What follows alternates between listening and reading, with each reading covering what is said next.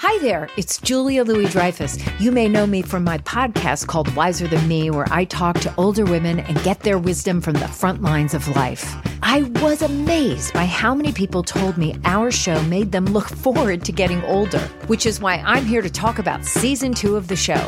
Sally Field, Billie Jean King, Beverly Johnson, Ina Garten, Bonnie Raitt, just to name a few. All hail old women. Wiser Than Me season two is out now from Lemonada Media. CarMax is putting peace of mind back in car shopping by putting you in the driver's seat to find a ride that's right for you. Because at CarMax, we believe you shouldn't just settle for a car, you should love your car. That's why every car we sell is CarMax certified quality so you can be sure with upfront pricing that's the same for every customer. So don't settle. Find love at first drive and start shopping now at CarMax.com. CarMax, the way car buying should be. Welcome to the Mystery to Me podcast. I'm Anya Kane. And I'm Kevin Greenlee. And we love movies and television shows with a whiff of mystery. Mystery to Me will feature us riffing on murder mysteries, film noir, cozy detective stories, police procedurals, psychological thrillers, legal dramas, tales of teen sleuths, and more. Once we're done yucking it up about whatever we've just seen, we'll serve up our five star final takes on whether it's worth your time. If you're offended by silliness, profanity, political asides, canine related interruptions, and losers laughing at their own bad jokes, beware. Also, note that some of the stories we'll be talking about are pretty dark, and in some cases, exceptionally badly written. So, content warning for murder, violence, suicide, torture, rape, racism, misogyny, homophobia, transphobia, and bigotry. If there's a movie or show you'd like for us to talk about, email us at mysterytomepodcast at gmail.com. Our show's take on genre is pretty loosey goosey, so as long as your suggestion has some dash of mystery, we're interested in hearing about it. Spoiler alert! We're going to be discussing the entirety of this show or movie, spoilers and all. So if you want to be surprised, press pause, go watch the thing, then join us for the show. Now that you've heard our spiel, go ahead and polish off those magnifying glasses and slip into your favorite trench coat. Let's get mysterious.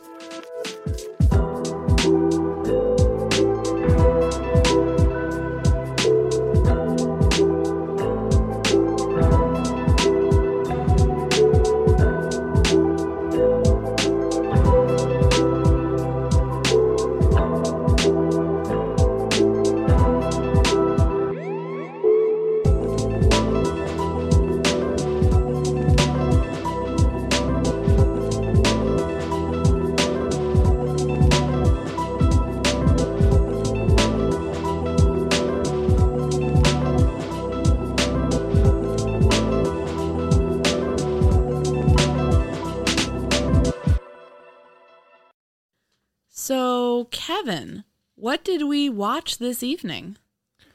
We watched Sherlock Holmes in Washington, which is a 1943 film directed by Roy William Neill, who was kind of the uh, the equivalent of the showrunner of the Basil Rathbone Mhm. Sherlock Holmes franchise. I think he directed uh, all but just a couple of them. Yeah, for better or for worse. Uh, and I guess I kind of gave it away that this film stars Basil Rathbone and Nigel Bruce. And I had long been curious about this film, not curious enough to do something rash like actually watch it, but, but curious because Sherlock Holmes should not be in Washington, D.C. Can you qualify that dramatic statement, Mr. Greenlee? Sherlock Holmes uh, is a creature of London, particularly the London of the uh, late 1800s. It's like doing um, putting Mickey Mouse as a detective on Law and Order SVU. The character is not meant to take place in another milieu. There's a lot to unpack there. Um, Let's do it, babe. Let's unpack it. Well, I mean, I'm not going to argue with you. You're obviously much more of a Sherlock Holmes purist. To me, who cares? If it's entertaining, it's entertaining. Go nuts. But uh, I I see what you mean. But like, I mean, where's the fun in that? Why? I mean, like, wh- why why is there to be rules?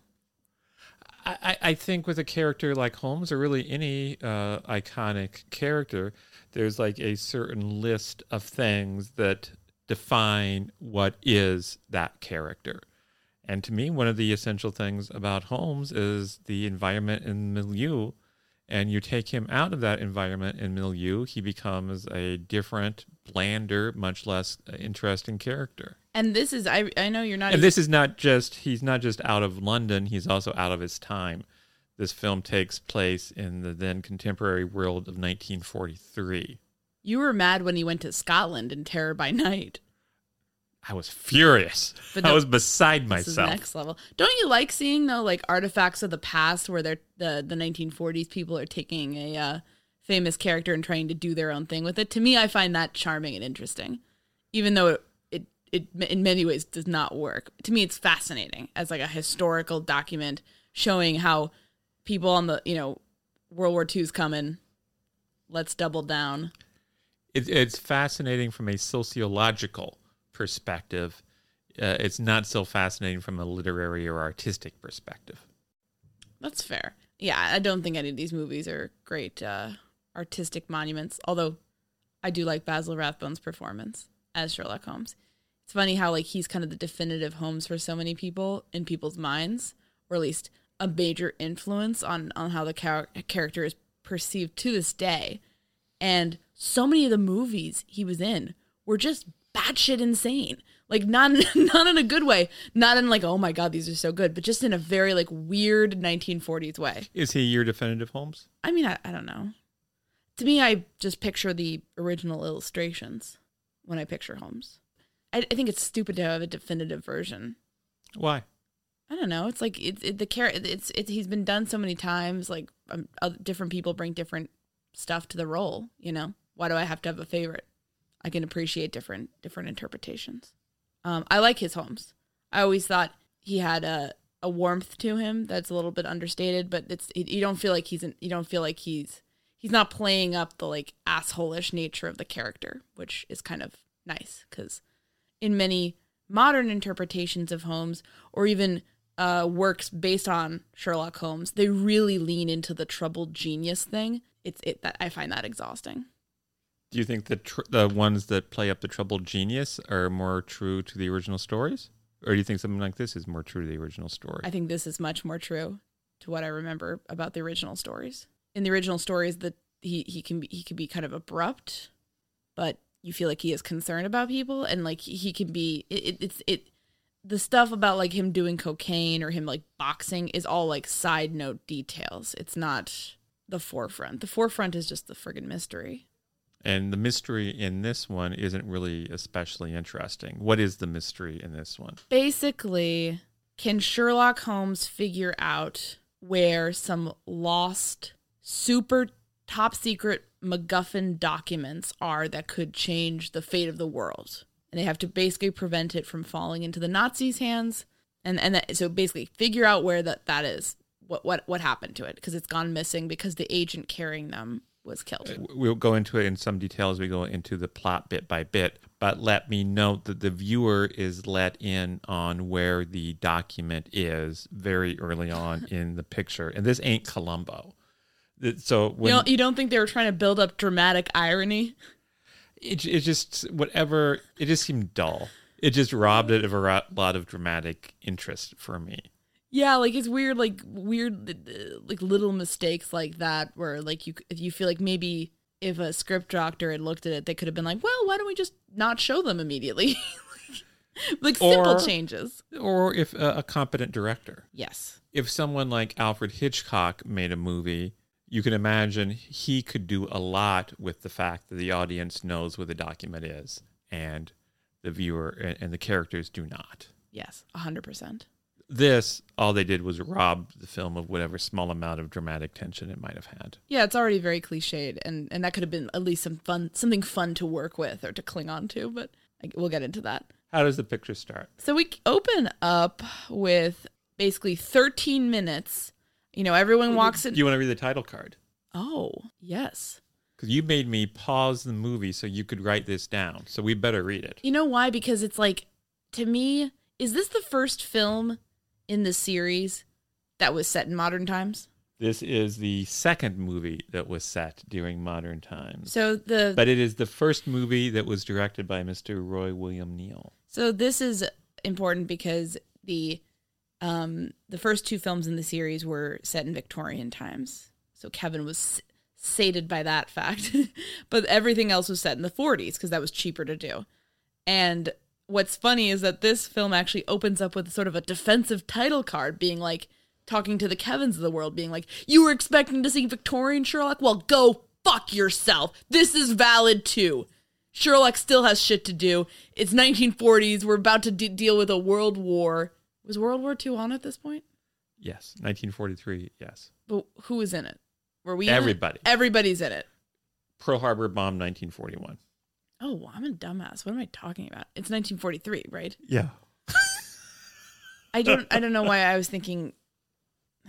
I, I was conflating that with the first one, which was 39, I think. So I don't know what's in my head. For a minute, for some reason, I thought they made like several of these every year. Well, they they did, yeah. but they took a few years off. Oh, okay. Yeah. I'm sorry. I'm bad at math. So World War II's on. We're going to do that. Fuck it. And the title card reads Sherlock Holmes, the immortal character of fiction created by Sir Arthur Conan Doyle, is ageless, ind- invincible, and unchanging. In solving significant problems of the present day, he remains, as ever, the supreme master of detective reasoning. He sees you when you're sleeping. He knows when you're awake. He knows if you've been consuming a potion extracted from langurs. So don't do that, for goodness sake. Very strange thing to put in there, but They did it. they did. Very defensive. I love that. I love a defensive filmmaker. you got a problem with this, buddy? Yeah, you in the third row. Stand up. Say it to my face. but meanwhile, 13 minutes with not not Holmes. this is what you this is what we are asking for us sherlock fans oh boy sherlock holmes movie i really hope he's not in in it for like 10% of the film. And don't worry it's really boring. This whole opening is really boring. It's about a spy in danger and it's the most fucking tedious. I've had more diverting day long amtrak trips than this. This is just like this is waiting in line at the tsa boring. You're someone who typically like wants to read every word of a book you're reading. You're someone who wants to watch every second of a show or a movie. And you were pleading with me. You were on your hands and knees, raising your arms in supplication, begging me to fast forward through this. I was like, let's just get to Sherlock, please. It was so boring. It's uncomfortable. Just uh, guys getting on a plane. There's a guy smoking and smiling. And then some bumbling little guy, allegedly named John Grayson, gets on the plane late. And then he's smiling and smoking on Did I the just plane. say that? What? Oh, did you say that? Yeah, didn't I? No. Oh. Maybe you did. I don't know. Basically, it's a it's some sort of like Joe Camel commercial. It's very odd. Uh, and then also on the plane is some super important diplomat, and his trip to Washington is heavily publicized in the newspapers, which doesn't really seem like a good idea because this is during wartime. his his his publicist is about to get fired when his plane goes down. But then they land safely, and everybody gets on a train from New York to Washington D.C. Now, I I talk about this a lot, but when I went to college, I took the train. I took that exact route. I would go I would go from Penn Station to Union Station. Fun times. So I know exactly what these people are going through. I probably you probably could have in a different era, I would have been one of them. I would have been one of these quirky folks doing weird shit on the train. Tag yourself. Which one of Tag these myself. characters are you? Oh, I mean, isn't it obvious? There was a woman who was feeding rats. Yeah. Uh, Would that be you? Thank you. But yes. Yeah. So one of the passengers on the train was a woman who had a cage with rats, which she was feeding. Inexplicable. Back when I used to drink, I think I could have become Senator Babcock, the the loud, the loudmouth senator. Blah blah blah. Hey, what's going on? And no, there was a loudmouth Southern senator on the mm-hmm. train, wearing, probably a s- he just looks racist, you know. wearing like a bolo tie. I believe oh, you compared him unfavorably to Colonel Harlan Sanders. Yeah, it's like Sanders without the mustache. What happened? What what's wrong? What what what happened to you? Uh, also, uh, Marjorie Lord, who went on to play uh, Danny Thomas's wife on Make Room for Daddy. She's one of the passengers on the plane. That doesn't sound like a real thing, Kevin. Make Room for Daddy or Danny Thomas? What do you think? the really generic name or the bizarre sounding shit that you make room for daddy? See, he was an entertainer. He'd often go away on tour, and when he came back, they'd have to make room in the house for him. Time to make room for daddy. God, okay. That sounds bleak. Danny Thomas. Uh, we, we do you want to get into? No. We, we shouldn't get into Danny Thomas. No. There are things about him that aren't suitable for a discussion with ladies. Okay. Well, I just well, whatever. Let's just let's let's take this train into the station. oh, so one thing that's so so basically Grayson is interacting with all of these weirdos. He's he's at the bar with uh, Colonel Sanders. He's going up to the lady with rats and she's saying, "Don't mention cats around them." And it just reminded me a few years ago in New York City there was a woman who who may have been slightly, you know, somewhat well, was clearly somewhat disturbed and she opened a thing of crickets on a New York City subway.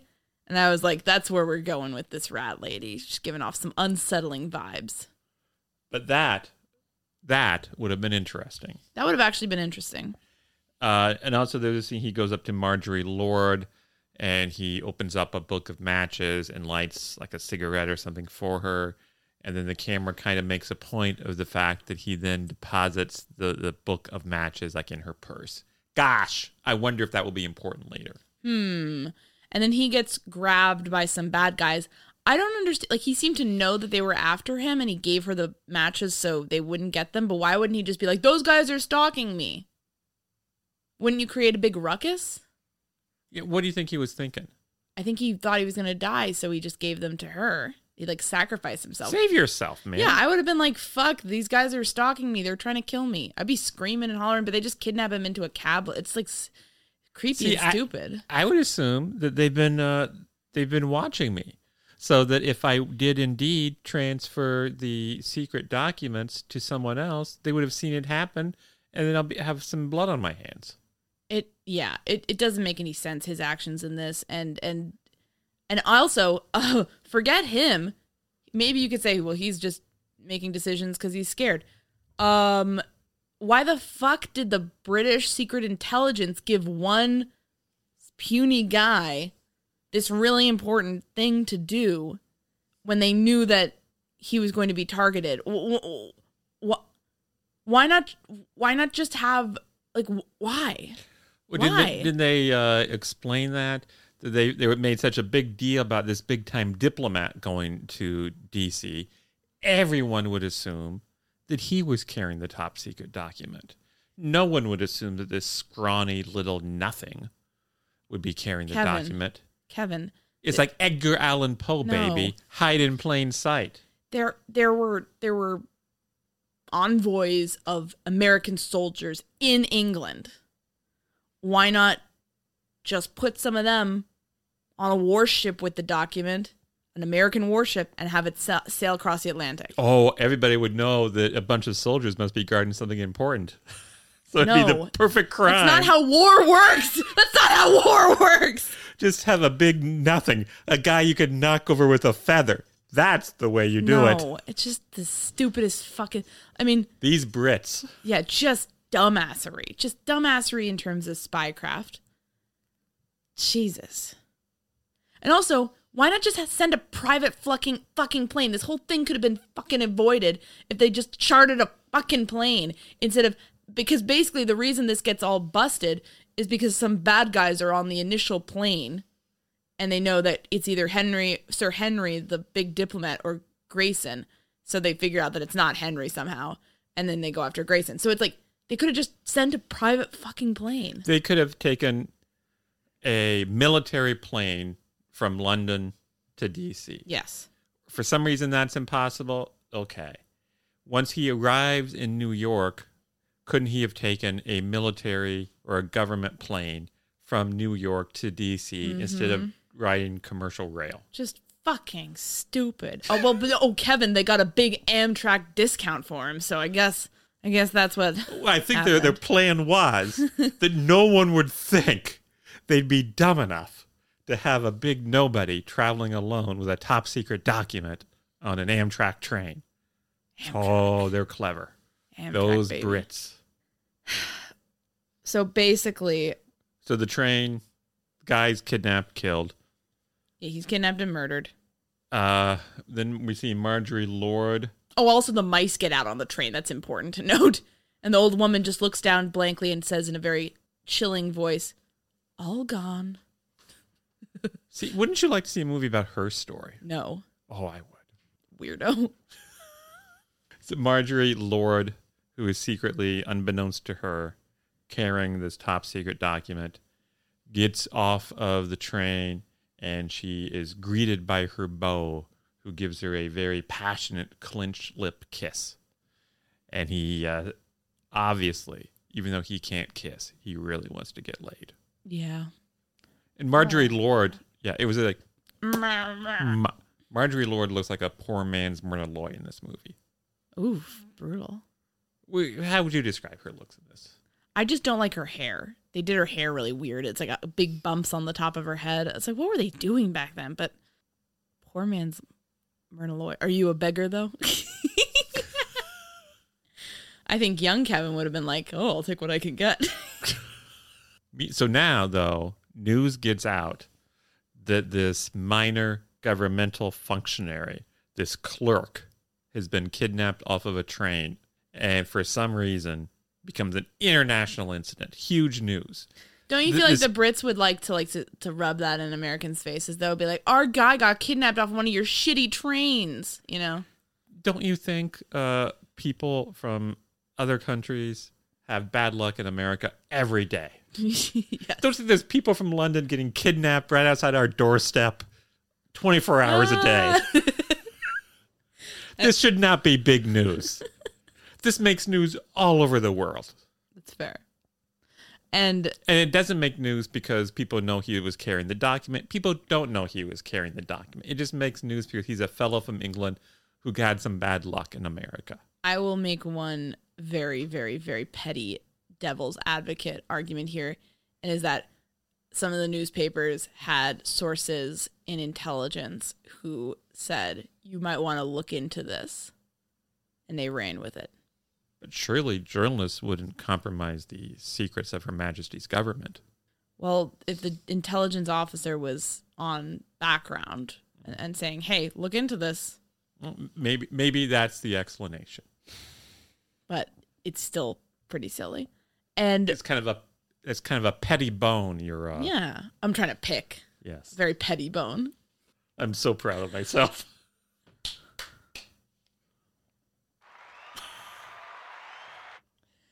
The guy's real name is Pettibone. I had a I had a gym teacher named Pettibone in elementary school. I don't know why I'm remembering that now, but it's it's kind of a funny name.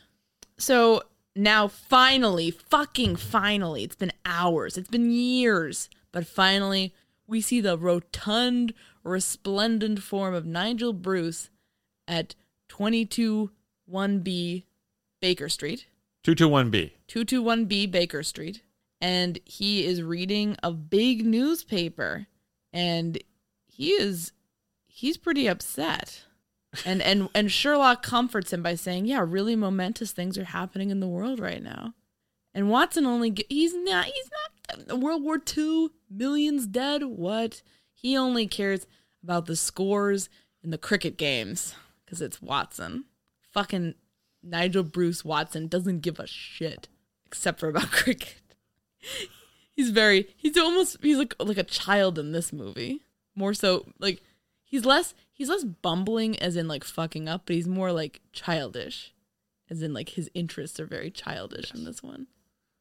Very innocent. And then um Sherlock in it has this guy come in. It's a big wig in the intelligence department. Watson humiliates both of them by failing to recognize who the hell the guy is, and then proceeds to start telling the guy all about his cricket game. And it's like this is like what a little kid does. This is like when you're the kid, you know, you visit someone's house and the kid comes up to you and is like, like, oh, I, I watched a Superman movie and this is what happened. Like, you know, like, and like, Oh, which Superman movie? well, see, you would get into it. This is actually what you do when people come over. Which one was it, like Superman 2? yeah, Which, which uh, cut was it? both. There's more than two cuts of that movie. Whatever. I'm just using it. It, it. Didn't that remind you of, of how like a kid thinks they're the most important person in the Yes, world, so they go up and tell the adults all about their day. And like the adults find it cute and amusing, but when Watson, a grown ass man, is doing it, it's like very hilarious. like the whole thing is like Sherlock as the parent and Watson as this dumb like three year old. So what what what does Sherlock tell Watson to do at this point? So Sherlock, you know, when when you're when you're the parent of a young child, you know that you need to sometimes give your kids like fun little stupid tasks to distract them if something important is happening. You know, I remember I, I, mean, every, everyone everyone has seen that or has experienced that, whether they're a parent or they've ever been a child. So basically, he has Watson go sit in the corner and bang on a cup with his spoon in order to, you know, break up the spy transmission. So definitely what you'd have a 3-year-old do if they were being hyperactive during a power outage. And then after a few minutes he kind of snaps, "You can stop now, Watson." He sounds pretty disgusted. That's disgusting. Like, this is my middle-aged to elderly friend. I can never really tell. is he old or is he like middle-aged? Watson. Basil Rathbone was actually older than Nigel Bruce. Holy shit. Have I blown your mind? Yeah, damn. Isn't that surprising? You can e- either age like Basil Rathbone, you can age like Nigel Bruce. Choice is yours based on the healthy decisions you make. And so this is where we find out, oh, this guy who went missing, uh, his name was Pettibone. He was uh, carrying the MacGuffin document. We never learn what exactly the document is. It's just really important. And if the enemy gets their hands on it, we're really in trouble. Uh, this guy Pettibone was carrying it, and Holmes is like, well, you know, I frequently worked with Pettibone. I think he was trying to make Watson jealous. Yeah, Yeah, Yeah. I do too. I think it was. Watson's like, that's where you were all those nights. where you didn't come home to Baker Street.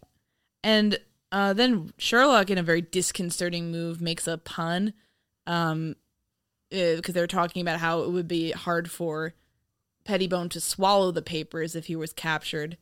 And Sherlock says that yes, because the documents would be fearfully dry, especially legal papers. And it's like, what is he trying to like do, workshop for his new stand-up routine? What's going on? It's just wrong. What would his What would his comedy special be called on Netflix? The game's a fool.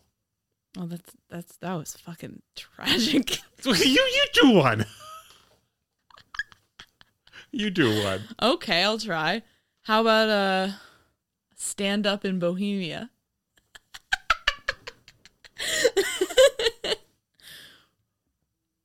No. The Baker Street Irregular. There you go. That's it. That's it. Coming to Netflix 2021. so And Holmes is wearing like suspenders and a sports coat. And is this how you picture Holmes dressing? I don't hate it. I wish you dressed like that. Oh. You've got claws tonight. I wish you wore suspenders and a sports coat. Hmm. I show you're not the only one with claws, sister. Oh yeah, you're getting you're getting some digs into. Do you want me to wear a big uh, deerstalker cap and a, have a pipe? Yes. oh, Calling your bluff. there you go.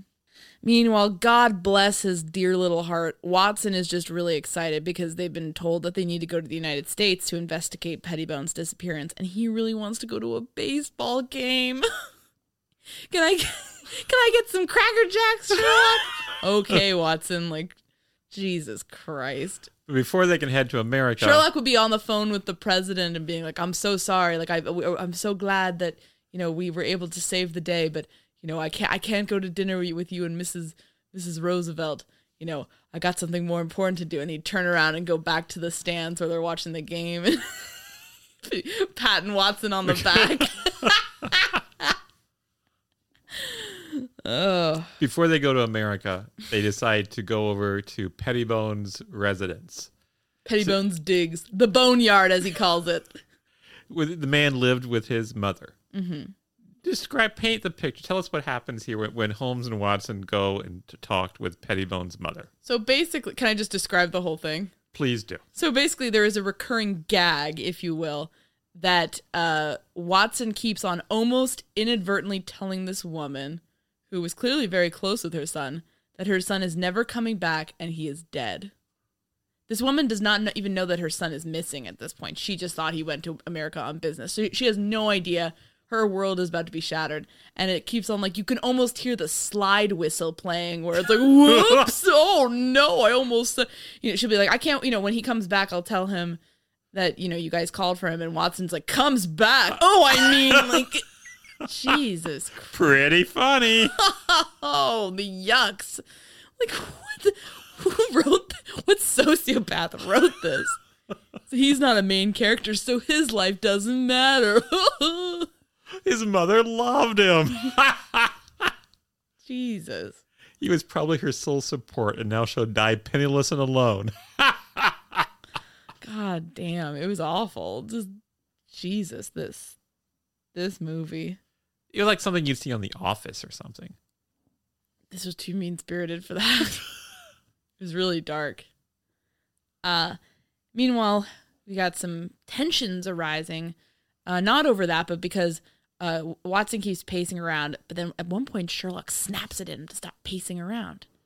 And Watson in a very hurt voice says that he wasn't even doing that.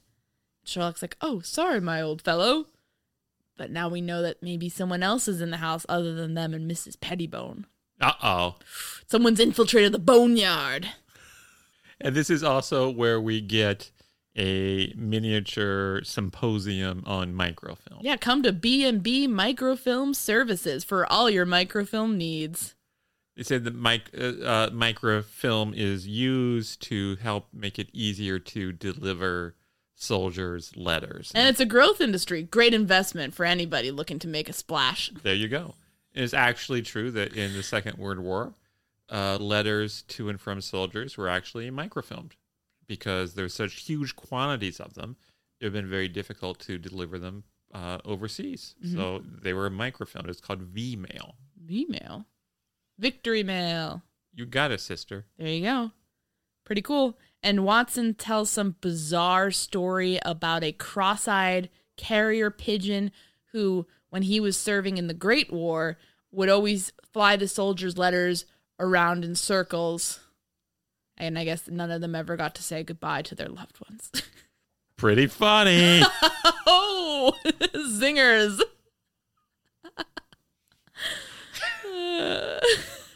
you just expect uh, Sherlock to come over and be like, "It's okay, Watson. It's okay. Sleep now." it's got all these like just horrible, horrible shit going on. It just lots of cursed stuff in this movie. But anyway, then they demonstrate how a tiny document could be made to fit in a match folder.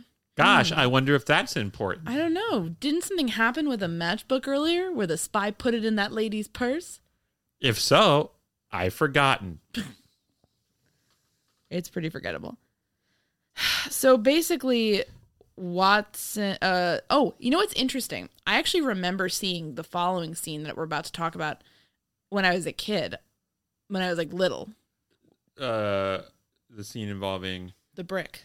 Why don't you describe that scene and then tell us how it affected Well, it young Anya? it- I mean, it didn't. I just remember being like, "What's this?" And people were like, "Oh, it's Sherlock." And I was like, "All right." You're quite the raconteur. Oh, shut up. you paint quite the picture.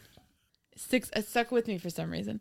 But I remember being scared because they were like, they're like, oh yeah, some guy got murdered, and I was like, well, I don't want to watch this shit. turns Good out instinct. I, turns out I was right. Um, Is is Anya hinted when they leave? Someone up above uh, throws a brick at them and it misses them. yeah, a big ass brick comes crashing down off the roof, and then they then they're off to New York City, baby. That's our town. That's our fucking city. Well, I mean, they look over Manhattan. We're in Brooklyn, but New York City, baby. Indeed. The Bronx is up and the battery's down, but we're not going to stick around here. this isn't where we're supposed to be. We're going to DC, which is also a city near and dear to my heart uh, because I love DC.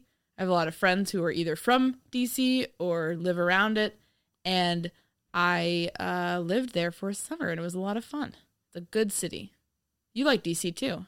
I love Washington D.C. What do you love about it? Uh, I love history, and it's it's very uh, inspiring to walk around and see where so many notable events and uh, incidents and people lived and walked. Yeah, I really, it's a great place. I really Great sense it. of history. great sense of history. It's beautiful. Lots of cool things to do, lots of fun. So, you know, if you want to go and get into some spy hijinks, head down to DC. Exactly. We're a tourism ad now. but so is this movie. So is this movie. Watson in the plane is reading a book called Quaint Customs and Manners of America. Got a bunch of stock footage of the DC monuments rolling in as uh, they as they, you know, fly over. And uh If for some reason at this point you were like eating popcorn or you went out to go to the restroom, Mm-hmm. don't worry. don't fret. You'll see those that stock footage of uh, yeah. DC monuments later. There'll be plenty of that ahead. You, you don't don't.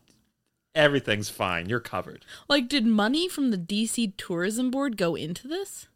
Like, I would actually be curious. It's funny, like, nowadays we, like, there's all that stuff about, like, every movie being, like, shot, like, in China or something to, like, appeal to the Chinese box office. Were they trying to do that for America? I mean, I doubt it because Hollywood was, like, the main fixture, but it just, it has that weird feel of, like, throwing the Americans a bone. Oh, look, it's their capital. Pretty cool, huh? Americans love the Lincoln Memorial. but um the greatest line in this movie belongs of course to our friend, my friend and yours, Dr. John Watson. What does he say to greet uh, something that he's learned from his new book on American phrases? Because someone offers him some formal greetings, and Watson, remembering his book, says, "How are you, buddy? What's cooking?" and then he gets hauled away bodily by Sherlock Holmes. It just gets shoved in the van, shoved in the car. Just incredible. What's cooking? And he tries to do the American accent. It's a jarring and beautiful moment. Really set back US UK relations like hundreds of years. they, it resumed War of 1812 hostilities at that point. Uh, and then we have the uh, driving sequence. Ooh, love that. Where are we going? Where where are we going around, Kevin? we happen to be driving on Washington D.C., and so the driver would say, "Oh, look, Sherlock, there's the Lincoln Memorial." And Sherlock, "Well, yeah, that's nice." Oh, look, Sherlock, there's the U.S. Capitol. Oh, that's really beautiful. oh, look, Sherlock, it's the Washington Monument. Oh, yeah, that's magnificent. And this just goes on and on. Are you going to do that for me when we go to Indiana? When we go to Indiana every weekend, we're just going to drive around. And I'm going to say, "Oh, look, Anya, it's a shopping center." And I want you to say that it's beautiful or magnificent. Magnificent. Magnificent. Oh, look, Anya, it's the Soldier and Sailors Monument. Gorgeous. Oh, look, Anya, it's our Circle Centre shopping mall. Oh, wow. Another shopping mall. We've got more of them than you can imagine. Oh, I can't wait. Circle City, baby. At, at this point, you, uh, Oh, I just want to say watching Basil Rathbone be forced to pretend to be impressed by American monuments in the Capitol. And, and let me just add as a side note I love the monuments. I'm a sucker. I'm a sucker for monuments. But this is still so embarrassing. And I'm I'm deeply embarrassed on behalf of every every US citizen alive and dead. it's, it's the most like forced in just cringy uh tour that I've ever seen. And uh, you know, that we did it to Sherlock fucking Holmes himself. How fucking embarrassed. Our ego needs to be stroked so badly that we've dragged Sherlock Holmes around and said, Do you like this monument? It's neoclassical, white marble. Wow, just like all the others. And he had to be like, Yeah, that's great, guys. Can I just go to the hotel? I'm really tired. just a disgrace. We then cut to the motel where Watson is happily slurping some big drink. I'm not even sure what it was. Do you know what it was? It looked either like a soda or like a milkshake. It was. It it looked like something that would have been like in Riverdale or something with the big milkshakes and the like striped straws. It looked like something you see like a teenager drinking. I mean, that's Watson for you. That's Watson for you. Uh, and we learned that all of the people who interacted with Grayson on the train have in some way been attacked. I mean, in other words, Amtrak customers. No, I'm just kidding. Amtrak's very safe. They say they even, you know, they tell, they make, make comments that the lady had the mice, even her mice were let out. And Watson aptly looks up from his big, giant drink to say, What happened to the mice? And Sherlock just shoots him down. But honestly, I would think that too. What happened? Did she ever get her mice back? That's kind of sad. She loved the mice. Yeah, She was taking them on a trip. What happened to the mice? So Watson's asking the real asking the real questions. Also, what a kid w- what a kid would ask. Uh, Watson is just Sherlock's dumb son in this whole thing. Me and my fail son are gonna go to DC and try to do our best.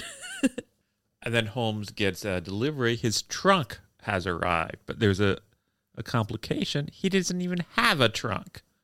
So, what could possibly be in this trunk? So this is, I, I mean, from my recollection, this is a pretty dark moment in the series. I mean, it's not like there's not deaths, as murders, but this is like pretty gruesome because the trunk actually can contains uh, a body wrapped in a blanket, and the body is of Pettibone, who was Sherlock's friend, and a guy who was just trying to do his job and got brutally murdered for it. So yikes! And we've met the man's mother. Yeah, oof. Brutal. And like we had to spend 13 minutes with this guy. This is it's like why why be so brutal? And that's 13 minutes in a 70 minute film. Yes, to be clear. A big chunk. So Big chungus. what is what does Sherlock make of this gruesome discovery? Oh, I think it was Watson that was like, well, maybe they're just sending you this uh, poor guy's dead body to frighten you. And Holmes says, oh, no, they're much too intelligent to believe a corpse would frighten a detective. Us detectives are pretty uh pretty brave. Would a corpse frighten you? Yes. if you got a package with a corpse in it, you're telling me you're not fucking freaking out and screaming? I, I get mis, uh, misaddressed packages uh, pretty regularly. Just a Tuesday for you, Kevin. That's right. One of the other Kevin Greenleys in the country is a serial killer, apparently. And then, of, of course, the uh, uh, uh, Sherlock starts asking the DC cops a bunch of questions because he's li- liaising with them to sort of look into the Grayson disappearance and now murder or the Pettibone, whatever. This dude's dead now. So he's asking about forensics. He's asking about this. He's asking about that. And the US detective, the DC detective, basically has to stop him and be like, Mr. Holmes, we have a fully stocked lab. We're going to be just fine doing all the forensics on this. And Sherlock says, Sorry, I'm such a dumbass, Mr. USA Eagle Man. I'm an antisocial guy, and the British police suck so much ass that I forgot that the spirit of American innovation helps you guys solve all the crimes. and Kevin, I, I'm not sure. I certainly nowadays I wouldn't say the U.S. clearance rate in terms of crimes is anything to commend ourselves on. But I, I don't think in the 1940s it was either. No. So this is just just dick sucking. This is dick. This is a dick sucking bullshit thing to say. Yes. And it feels it, this whole movie sort of feels like if Americans kidnapped Sherlock Holmes and made him be in a propaganda video for us. Thanks. I can do good police work in America where American innovation and science allows me to look at things under a microscope. It, it, it very forced hostage video vibes. Not a good use of the character, as I feared. Well, my thing also, and I'm going to say this, it's interesting that in this, which is the more American version, eh, which is very, very Americanized, and of course, all about him going to Washington, we don't really get the sense of the war as much as we do in Sherlock Holmes and the Secret Weapon, which is set in England and all about uh, a, a European scientist defecting to England during the war. In that, the war feels like on the doorstep. It feels like it's about to come barging in. You see the ruins created by the Blitz. You see the urgency with which they need to save this scientist to prevent his technology from getting into Nazi hands. And you even see Nazi agents at work. In this, it's much more implied, it's much quieter, which I guess makes sense because America wasn't being, America was not on the front lines. but it's just kind of an interesting look into that because in this, like, if you, I, I liked in Secret Weapon that we actually knew what was at stake. In this, we don't even know what's in this document. no, you just know that the other side can't get it. They're not even referring to the Nazis. It's not explicit at all. It's very, you could have this set in the Cold War. This could have been set in the Great War. It's not as clear. So then they find that somebody, they go back to the scene of the crime, the scene Which of, is the train car. yeah, of course. And they find that someone has torn this shit up. Literally. The train car is ransacked.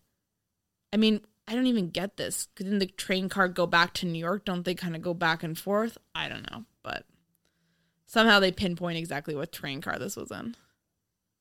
And of course, because this is in America in the 1940s, you get this very stereotypical, affable African American porter who's very stereotypical, just embarrassing. Seems like something out of uh, that Key and Peele sketch uh, on Old Hollywood, which is very funny but disturbing. And this is like ugh, cringe. Um, but yeah, We then cut to the bad guys. Uh, the bad guys have some sort of office or some sort of area where they're meeting with lots of antiques. And they also have, somewhat inexplicably, they have a phone in a vase. And I'm not even sure what that accomplished, or what the point of it was. I can tell you it wasn't very impressive looking. It looked like something you get for free if you subscribed like a home decor magazine. and it like it's like okay, it looks like a vase, but the second you need to call, it looks like a phone, and then everyone can see that you have a phone in your vase. So what what have you concealed? Nothing. You just look the fool. You've concealed your dignity from the rest of the world. Very strange. So the the bad guys' conversation make it clear that they have infiltrated a catering company and they are about to fuck up somebody's wedding. Quite literally. They are evil. They are about to get some nasty Yelp reviews. See, I could see us doing this, like accidentally hiring evil Nazi caterers Oops. just yeah. because they're a little bit cheaper. they'd be given a schnitzel and then fucking up our whole night. They'd spoil our whole wedding. Aw. No. They'd conk you on the head and wrap me up in a rug and take me away. Because that's basically what happens. Spoiler alert. Yeah. Yeah, I think if if the catering company is involved in kidnapping the bride to be, I feel like, you know, that's probably a reason. They've gone a little too far. Yeah, that's you know, I don't want to be a bridezilla, but I think that's not a good thing. That would be me. I'd be in the rug and be like, I don't mean to be a bridezilla, but I don't want to. I this isn't really how I envisioned my special day.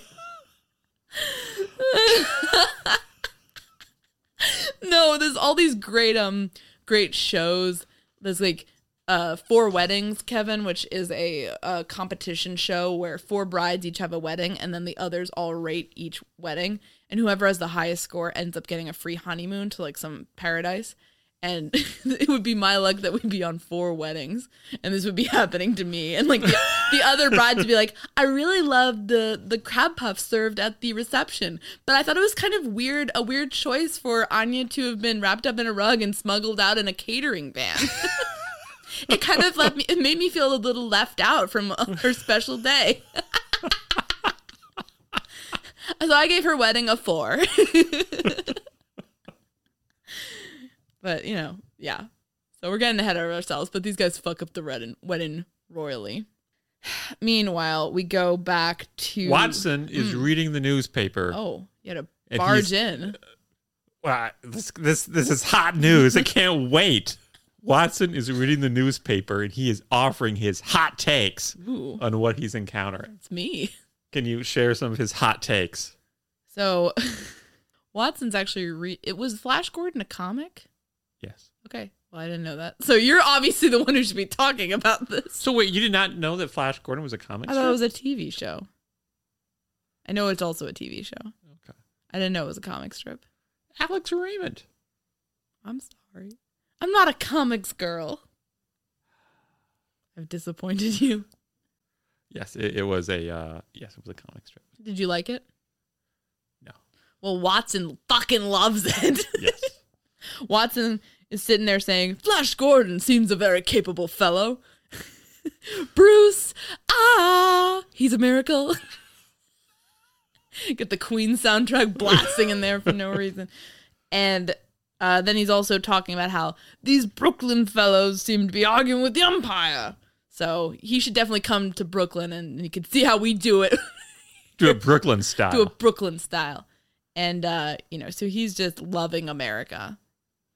America, a place where we accept him for being dumb and unhinged. Cuz that's how we are too.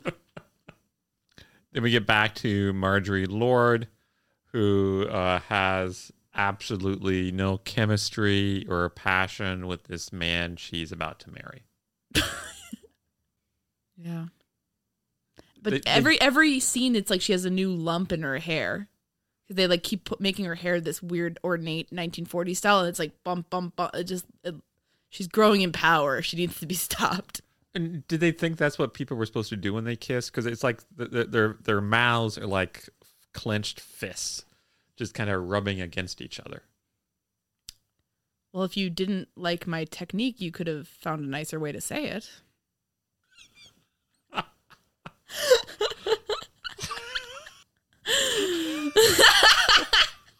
anyway, as we've alluded to, the bad guys are disguised as caterers.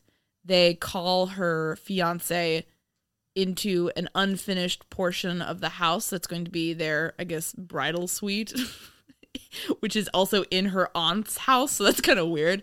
I want you guys to have the top of my house where you can fuck for a week. I want to listen in. But anyway, she's giving. so she, they he gets called upstairs for a telephone call, even though the place is unfinished, and they conk him out after he gets up there, and then they call the bride to be away. So why didn't they just call the bride to be? Maybe they thought that the fiance would be the first one to notice her missing, and if they were both missing, everyone would assume they eloped. Okay. Like if I were called away at our fancy engagement party and I never came back, wouldn't you be wouldn't you I mean, wouldn't you feel bad if you weren't the first one to be raising the alarm? You you be you be in the corner wa- be the in the corner reading Flash Gordon and then suddenly people like 5 hours later people like, "Kevin, aren't you helping to find your fiance?" Sitting there flipping through your sad sack comics. Oh, gee, oh, sorry. Anya's gone. Oh, geez. Okay. Good point. It just seemed to me that trying to it would be easy easier to immobilize the female and get her out of there than Easier to immobilize the female. What Be- sex- because because this guy we haven't mentioned the fact he's like a big military guy. Presumably he's had like military training, like a green beret type of guy. He- he's like a pilot. I mean, not to knock Navy pilots. I'm sure they're very tough, but I'm- Sounds like you're knocking Navy it pilots. sounds like you're knocking women. I had no idea you thought Navy pilots were sissies. I didn't know you thought women were sissies. he doesn't look that tough, frankly. I mean, he's like he's a. I guess he's a big guy, but he. I mean, and their whole plan was just bonk him in the head. It wasn't like some. They they didn't even tie him up or anything. They just kind of hit him on the head and then just walked away. I mean, if you hit someone on the head hard enough and they're unconscious for hours, you don't need to tie them up. But you probably have done lasting brain damage. But you don't have you don't have any idea how long the person will be unconscious. Yeah, no, I'm not saying it was a good. I. It's like at one point they were like, "Oh, there's all these paint fumes." Were they counting on that to like kill him? It just seems stupid. Why didn't they just kill him? I don't know. They respect the troops. And let me also ask you this. They suspect that this woman has gotten the secret document. Yeah. And the man she's about to marry is a military man. Isn't it possible that she shared the document with the military man? Why not kidnap both of them? That's a good point. And also, uh, if you want to make her talk, if you have her, the love of her life there, you could torture him in front of her to try to encourage her to talk. Kevin, are are you on the Are you a secret Nazi spy? Cuz you're having some Nazi spy ideas there. I've said too much. Oh no. But no, you you you point some things out. And here's here's a here's a thing to say. Why why even do it at why even kidnap them at the party when there are all these potential witnesses there and people are going to notice them missing? Because even though they assume that they eloped, you know, that's just because they're being dumbasses. Nobody nobody has an engagement party and elopes from there. That doesn't make any fucking sense. No. That's like some dumb, like wishful thinking thing to happen. Uh, you would think that they would wait until they were married and then wait till they were alone, as married newlyweds are wont to be, and then strike. Whether they were going off to their honeymoon or if they were staying in town, attacking then. That would have made much more sense Much because more then sense. because then if anybody hears it it's just going to be the elderly aunt and you can take care of her too. So i think we would have done a better job recovering these documents. So if there's any crypto Nazis out there no. who want to get some hints or some ideas or some tips, write to Ani. no. Shaking my damn head. It's just i think it's one thing it's like when you have villains doing villainous shit in movies you know it's a little bit more exciting when the villains are competent and seem one step of the heroes in some cases when the villains are doing inexplicable dumb shit it maybe lessens some of the excitement Yes. and I think they just really wanted to do this all this so they could so basically they they wrap Lord up in a rug after chloroforming her and and take her out of the house. And I think they just wanted to have that scene where they rolled her up in the rug and took her out. Seemed like they were just justifying that. Okay. And of course, we see this rug being transported out to the van right as Sherlock and Watson start to party crash. They're pulling wedding crashers here, but unfortunately they are too late because They've got no idea. bum- bumbling fools. Watson's just happy to be there. Watson loves people who are in love, but he loves everybody. Yeah, he, he loves he loves love. He loves everybody. And and and then uh, Watson and Sherlock and the aunt go upstairs to the apartment to find the fiance with a concussion in the middle of writing some very furious Yelp reviews on this catering service that absconded with his fiance, as as is his wont to do. He's on the local wedding planning Facebook group being like, "Do not use them." What, what's the headline of his Yelp review? maybe like stole my fiance in a fucking rug. also, the pigs in the blanket were undercooked. Disgusting. Oh man. Then there'd be some like reply from the Nazis trying to uh, explain it all away. Hey, can you give us your uh, order number? We'd love to make this right. like it's weird because they're they're obviously Nazi spies in this one. In in the other one that's the closest comparison, which is which is Sherlock Holmes and the Secret Weapon, it's like Moriarty is an is a, is a guy who's not German and he's not ostensibly a Nazi, but he wants to work for the Nazis because Sherlock is working for the Allied powers. And he's also just a bad guy, so he's going to work with the Nazis. He's probably sympathetic in some way to the Nazis. And in this, it's just kind of like a group of villains.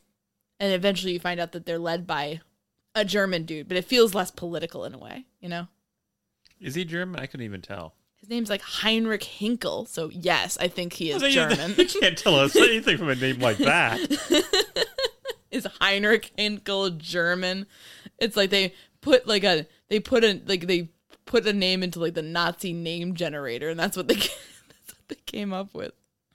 So Sherlock gets the blanket that was used to wrap up the battered, decomposing body of Mr. Pettibone.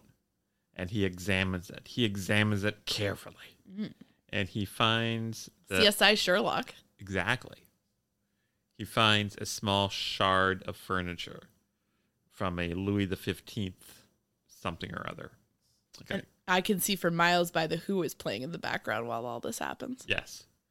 So now they decide this blanket was obviously used to wrap a particular piece of furniture. Let's go to every antique store in town to track that piece of furniture down. Louis the Beloved, baby. Gotta get it. Gotta get it while it's hot. So we see a montage. My favorite fucking montage I've ever seen.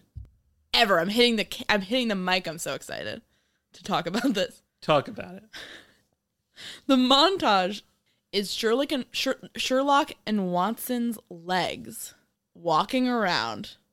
Just shots of their legs. You don't see their you don't see their torsos. You don't see their heads. You just see their legs strutting their stuff all over DC.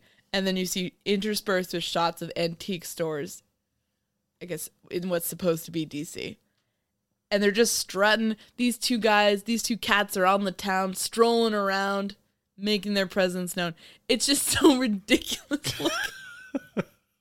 I loved it so much. It was so funny and charming. What about it tickled the cane fancy? It just looks. I don't know. I'm just a fucking weirdo.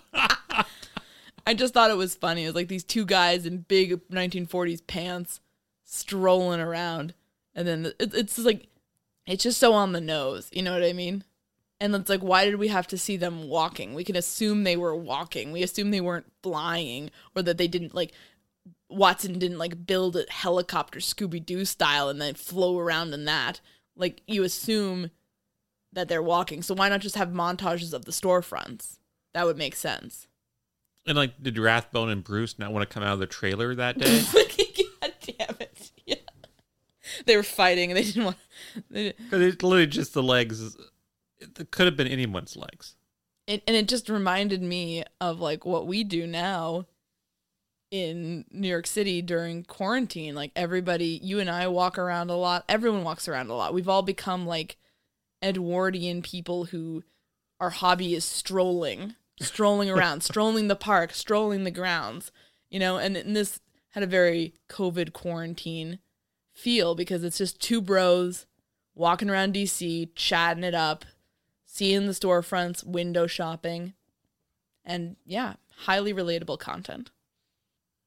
Finally, though, they hit pay dirt because they f- they find kind of a rip off antique joint, and Holmes knows this must be the place. Yeah, every shitty place that's a ripoff is evil. He's gonna report them to the better bureau, better business bureau, but first, he's gonna take on the Nazis himself. Meanwhile, we cut to the bad guys who are talking to Marjorie Lord, the woman they have kidnapped. And they're trying to act like they're courteous and stuff and that she's their guest. And she's like, Oh, you always send a rug for your guests, which I think was the best line in the picture. You warmed to Marjorie Lord, even though you unfavorably compared her to Myrna Loy. I, I'm going to try to work that phrase into my life. So you're gonna try to get kidnapped by people and put in a rug. No, I'm just going to start saying, uh, just uh, as a non sequitur, hey, you always send a rug for your guests? We'll be going to like a nice hotel and they'll be like, Welcome to our hotel and you'll be like, You always send a rug for your guests and they'll be like, Sir, sir and I'll be like, I'm so sorry, he always does this and I'll yell at you and make you go sit in the car. It's a plan. Woo. I love that line. Do you think you would have been as calm as she was? Was she calm or just kind of bored? I Was, she- would- was she I like would all be- of us? I would yeah, maybe. I just got kidnapped and I don't even care. I just wish it was more interesting. She didn't really seem all that engaged with her kidnapping. I would be just pissed about the wedding. Like I paid like what thousands of dollars for this fucking catering thing that fucked me over. I know I keep harping on the catering, but like I don't know. Weddings are expensive. This isn't cool. But wouldn't you be like heartbroken thinking of poor Kevin? Or would you just be, oh, Oh, that, yeah. ca- that catering bill? Yeah, no, definitely I wouldn't be just thinking about the catering bill. I'd be thinking about how I'd be murdered and you'd be left to pay the catering bill. Poor Kevin. Poor Kevin. Kevin's gonna have to dip into his savings to cover, cover this one. Because I'm not gonna be around to help pay for it. Miss Moneybags is gone. I can't support your fancy catering lifestyle anymore. Daddy has to pay for his own shrimp.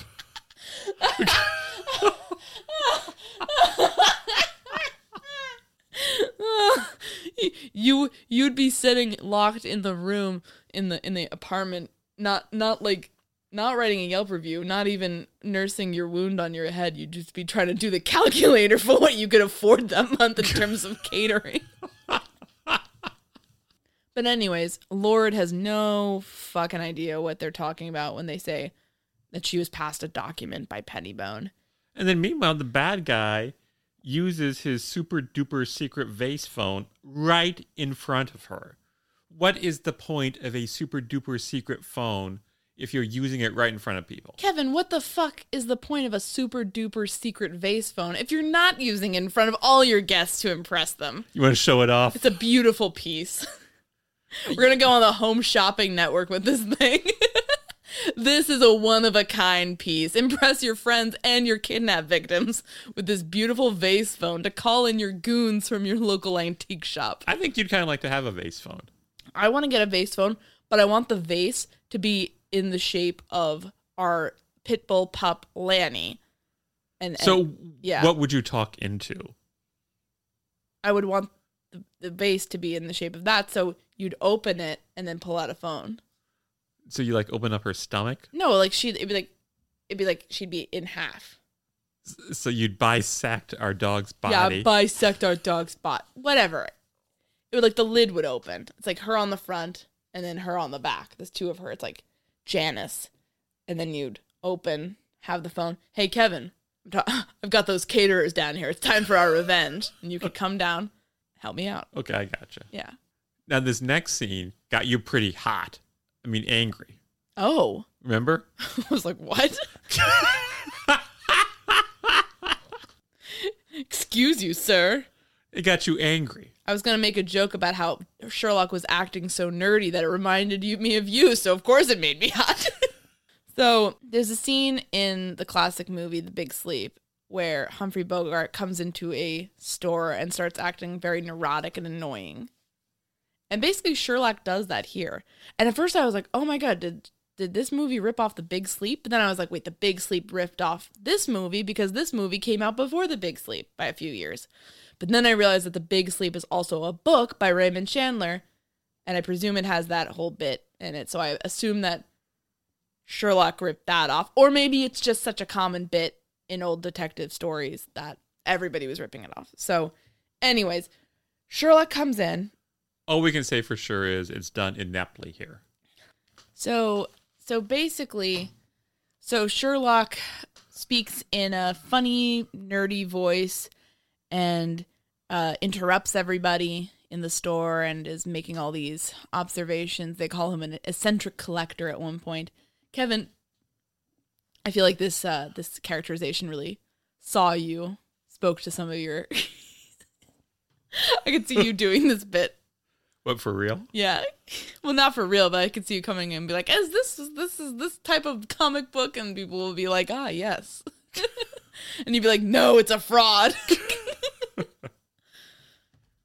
You're a collector type. I could definitely do this, but for like very specific strange shit. Like what? There was a time I could probably do it for some colonial stuff, but I'm so out of out of practice with that. Maybe like Nancy Drew books. Like crime relics?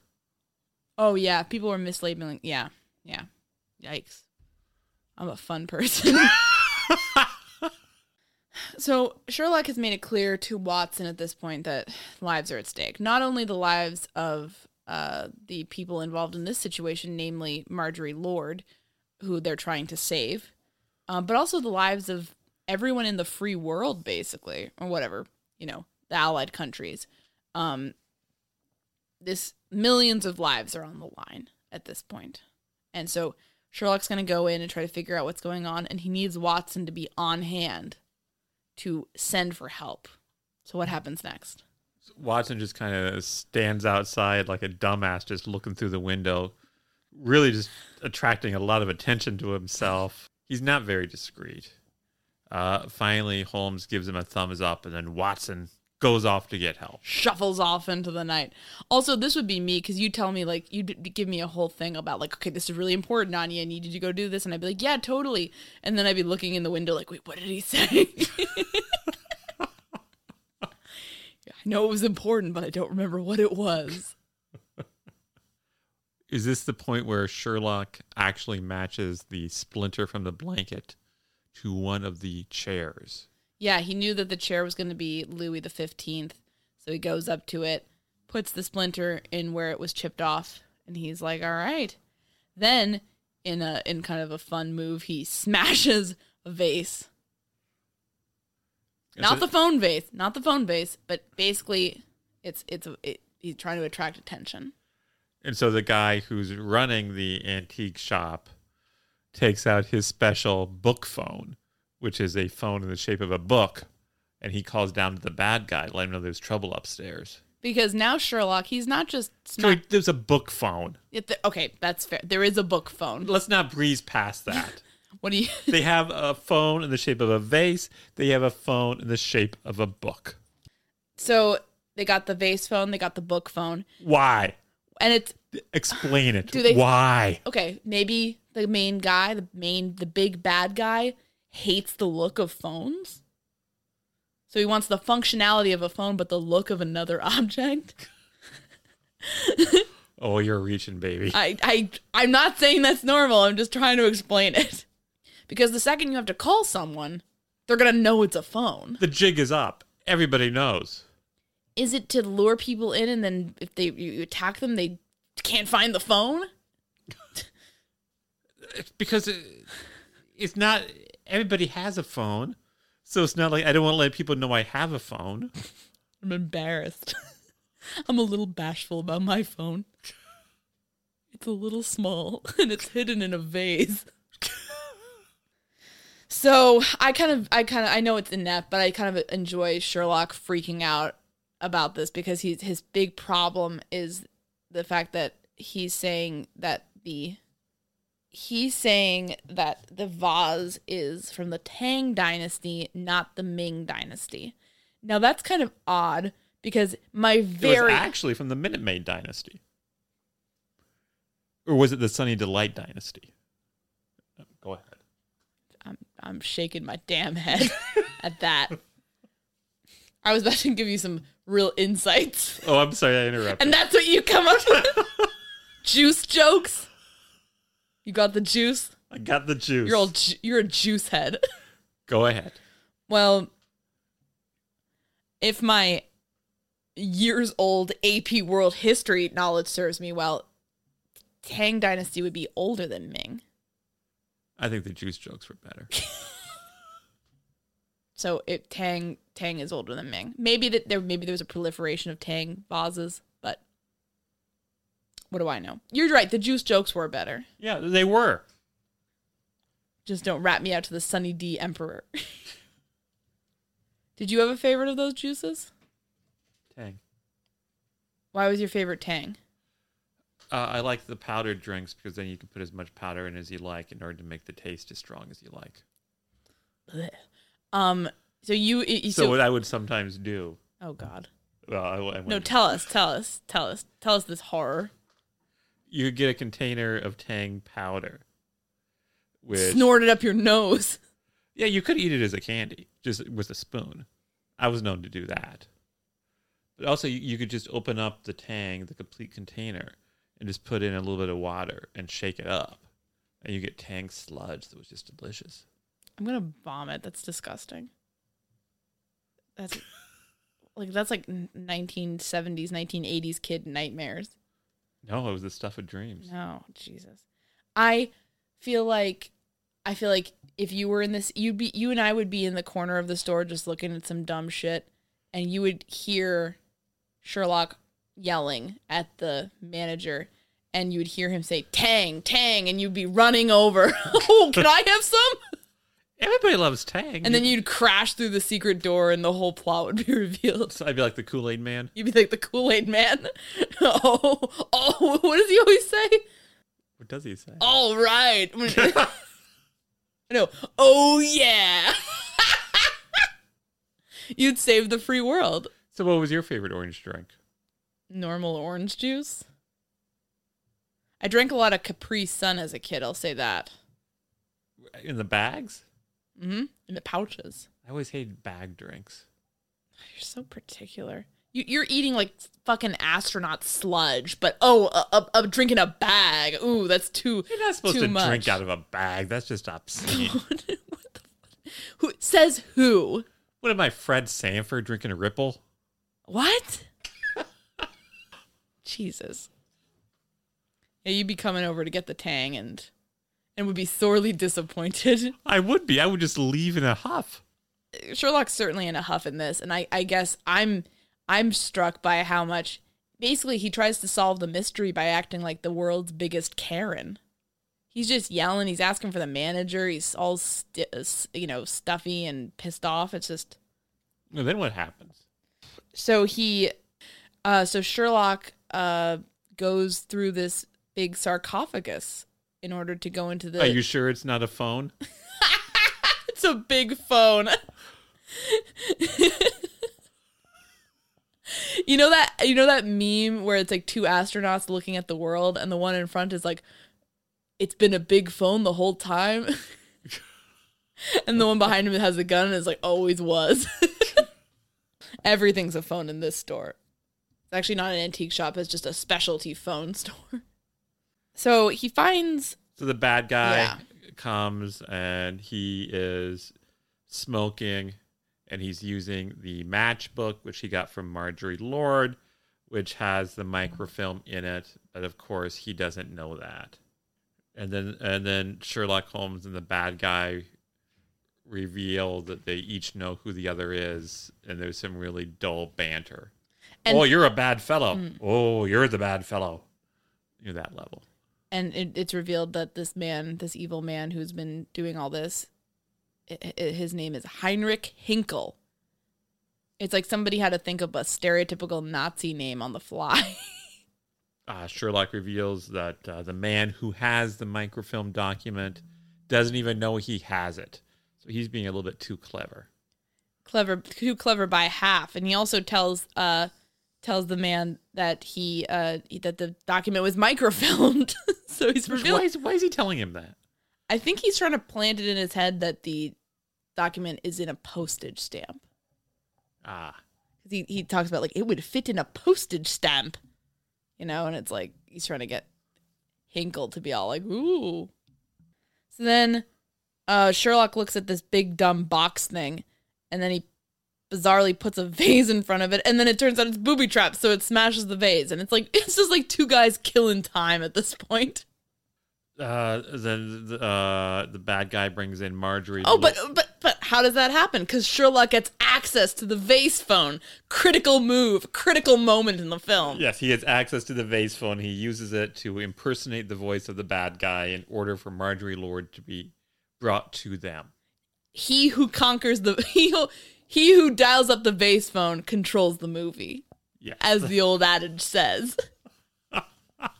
So there's more talk about millions of lives are at stake, and the bad guys get the drop on Sherlock. Uh oh, What happens now? they try to sell him a vase phone. they use rough tactics to try to convince him that it's both a stylish and utilitarian option for any home. And then it cuts back to 221B Baker Street, where he's dialing up Watson to tell him to get in there because they have another mystery to solve. this all was just some bullshit over a, a, a marketing tactic gone wrong. it turns out that Grayson isn't even dead. They just sent him a life size dummy that was a big phone that happened to look like him. And then and then it just cuts to Watson's not coming up because he's not answering the phone. So Wat, uh, so Sherlock goes down and pats Watson, and then Watson's head falls off, and he's a phone too. Everybody's phones. And then Sherlock looks at the camera and says, "Looks like our old friend John Watson's really phoning it in." Finn. and that's the end of the picture. Good night, folks. What does actually happen? Uh, they tie up and bind and gag Holmes, and they put, line him up with the woman in front of some very rare antiques, and say they're going to shoot them right in front of the antiques. Probably destroy. It's gonna really traumatize those antiques. going to destroy the valuable antiques, leaving money on the table. You leaving lots of money on the. T- As a collector, were you horrified? there are ways you could kill these people without damaging the antiques. You're more worried about the antiques than the people, I think. Yes. but then, of course, Watson appears with some police because he went to get help. What do you think about Sherlock being in a situation like this where he's captured, bound and gagged, helpless, and like he doesn't even get out of it himself? It's just because his friend happened to arrive on time. The cavalry comes in. It doesn't seem to fit the character. Cavalry. Cavalry? Whatever. It doesn't seem to fit the character. And if you're at a time in your life when you are in a jam and you're Oh, this saved, happens to me like once a week. and you're saved by Nigel Bruce, yeah. that's just humiliating. You're my Nigel Bruce, Kevin. Aw. Aw. Wait a minute. Why you, Iona? Sometimes I find myself in the evil antique store of life and you come in and save me at the last minute. I can't tell if you're trying to be mean or nice. both. So yeah, I mean, and it's like, yeah, it's it's it's, it's like you have this masterful detective. You could make the argument that before he went into harm's way, Holmes arranged for Watson to get help. Yes, So therefore, Holmes was rescued by his own efforts.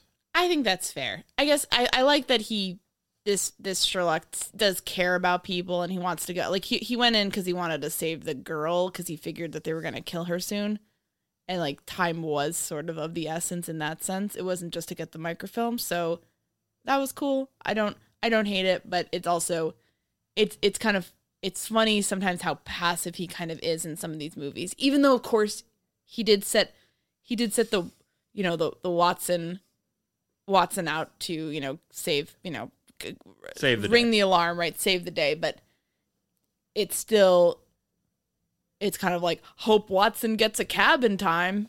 Hope Watson can figure out how to work the metro. Watson could never figure out how to work the metro. Watson would Watson would forget that you have to actually show your metro card on the way out too, not just on the way in cuz it's stupid. And then he'd get stuck in there and he'd become a he'd become a mole person in the tunnels. You've got it all worked out. Well, that's happened to me. I hate that. Do you remember that? Going to eh, you have to you put your card on the way in. Fine, that's what you have to do everywhere. And then you have to put your card in on the way out because it it Yes. ugh, it's fucking so annoying. Why? Because I'm from New York, and in New York you just have to swipe on your way in. It's a flat rate. Oh, la di fucking da. What do you mean, Lottie fucking da? That's the way it should be. No. Yes. No. Why? Doesn't it make sense for the amount you pay to be based on the length of the trip you take? I'm paying taxes to be here. It should be a flat rate. Why fuck me over because I have to go farther? So you're saying you should It's better charged- for the consumer. It's better for the consumer who's taking a long trip. It's worse for the consumer who's taking a short trip. Well, I took a lot of short trips when I was in DC, so I was roundly fucked over. No, you were charged fairly. You were charged a lower price for your short trips. It's stupid. You- You're trying to do, oh, my Mr. Economics, oh, Mr. Macro Theory. I just think it's a pain in the ass to have to fish my card out of my bag when I've already forgotten about it and, and sh- sh- swipe it. And then So you said that may have taken you as long as what, two seconds? I could never Poor find. I Anya. could never find the How goddamn did you card. get through that? Oh my god! Jesus. Next time I'm gonna fucking House of Cards you in the metro wherever they're together. Cause you'll be like, "Oh, Ani, forgot the card again." I'll be like, "But one, yeah." I always, I thought the some of those metro stops were pretty beautiful though. Yes. Although terrifying because they had those giant sub, uh, a giant like stairway to heaven esque like escalators. I hated those. I kind of loved them, but I was always like, I'm gonna die on these. Didn't So you you- always expect someone to sit like slide down them? Yes, that's why I hated them. You're saying you anticipated that they would they would kill you, and yet you still enjoyed it. You know, it's like there's something beautiful about the sublime. You know? About confronting your own mortality. Yeah. It's like looking up at a great mountain. You're like, ah, if I, this could kill me if I climb it, but I shall anyway. So brave. Those escalators terrify me. Hated them. I love them. Hated them. It's kind of like you feel like a mountaineer. If if being a mountaineer was very easy and didn't require any, yeah, didn't require any physical activity at all. so like the opposite of mountaineering. So so There's a shootout. yeah. Before the shootout, the bad guy stops and puts on his hat. Oh yeah, and also, the, so yeah, they're about to shoot the girl and her Sherlock right before all these valuable vases and merchandise that could get bullet hole holes in them, and the police barge in, and one thing that's not oh yeah, I, I w- w- the bad guy putting his hat like it makes a point of noting that. It almost is like this is what Americans do before they fight. They put on their big gangster hats and go nuts and they the the police end up killing all the all the bad guys or at least apprehending all of them and uh, uh, except for uh, Heinrich who gets away. One thing I thought was nice was Watson is ve- seems very genuinely worried for Holmes in this scene. These men love each other. These men love each other, so he was very worried. But Holmes and the girl are safe, but unfortunately, now the matchbook is still out there. So what are they going to do? Well, Holmes is going to get in touch with a senator in order to fix this. Senator Babcock, that is, from the first, from the train ride, uh, who is one of the people who talked with uh, the spy in the first place. Uh oh. So he's going to go and uh, he meets with Senator Babcock, who immediately starts complaining about divisiveness in politics and how mean his constituents are to him. So, all right, nothing ever changes. Um, and and Sherlock is talking to him about, you know, th- this mysterious document that you know the spy might have handed off to him. But then, the big bad guy appears. Heinrich is here, and he holds Sherlock and Senator Babcock at gunpoint.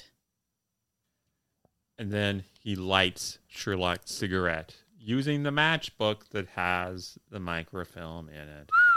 And he gives the matchbook to Holmes. And none of this matters at all. Because the police are right outside the door and they immediately come in and apprehend the guy. So even if he hadn't given the matchbook to Holmes, he wasn't going to get away. Yes. His And- goose was cooked. His goose, obviously, his goose was cooked. What a dumbass. And then Sherlock acts like a messy bitch who lives for drama because that's, in fairness, what he is. And while everyone's standing there believing that the microfilm is in some stamps that Senator Babcock had, because that's what Sherlock led everyone to believe at this point, Sherlock picks up the envelope with the aforementioned stamps, lights it on fire. I think Watson starts screaming, oh, oh, oh.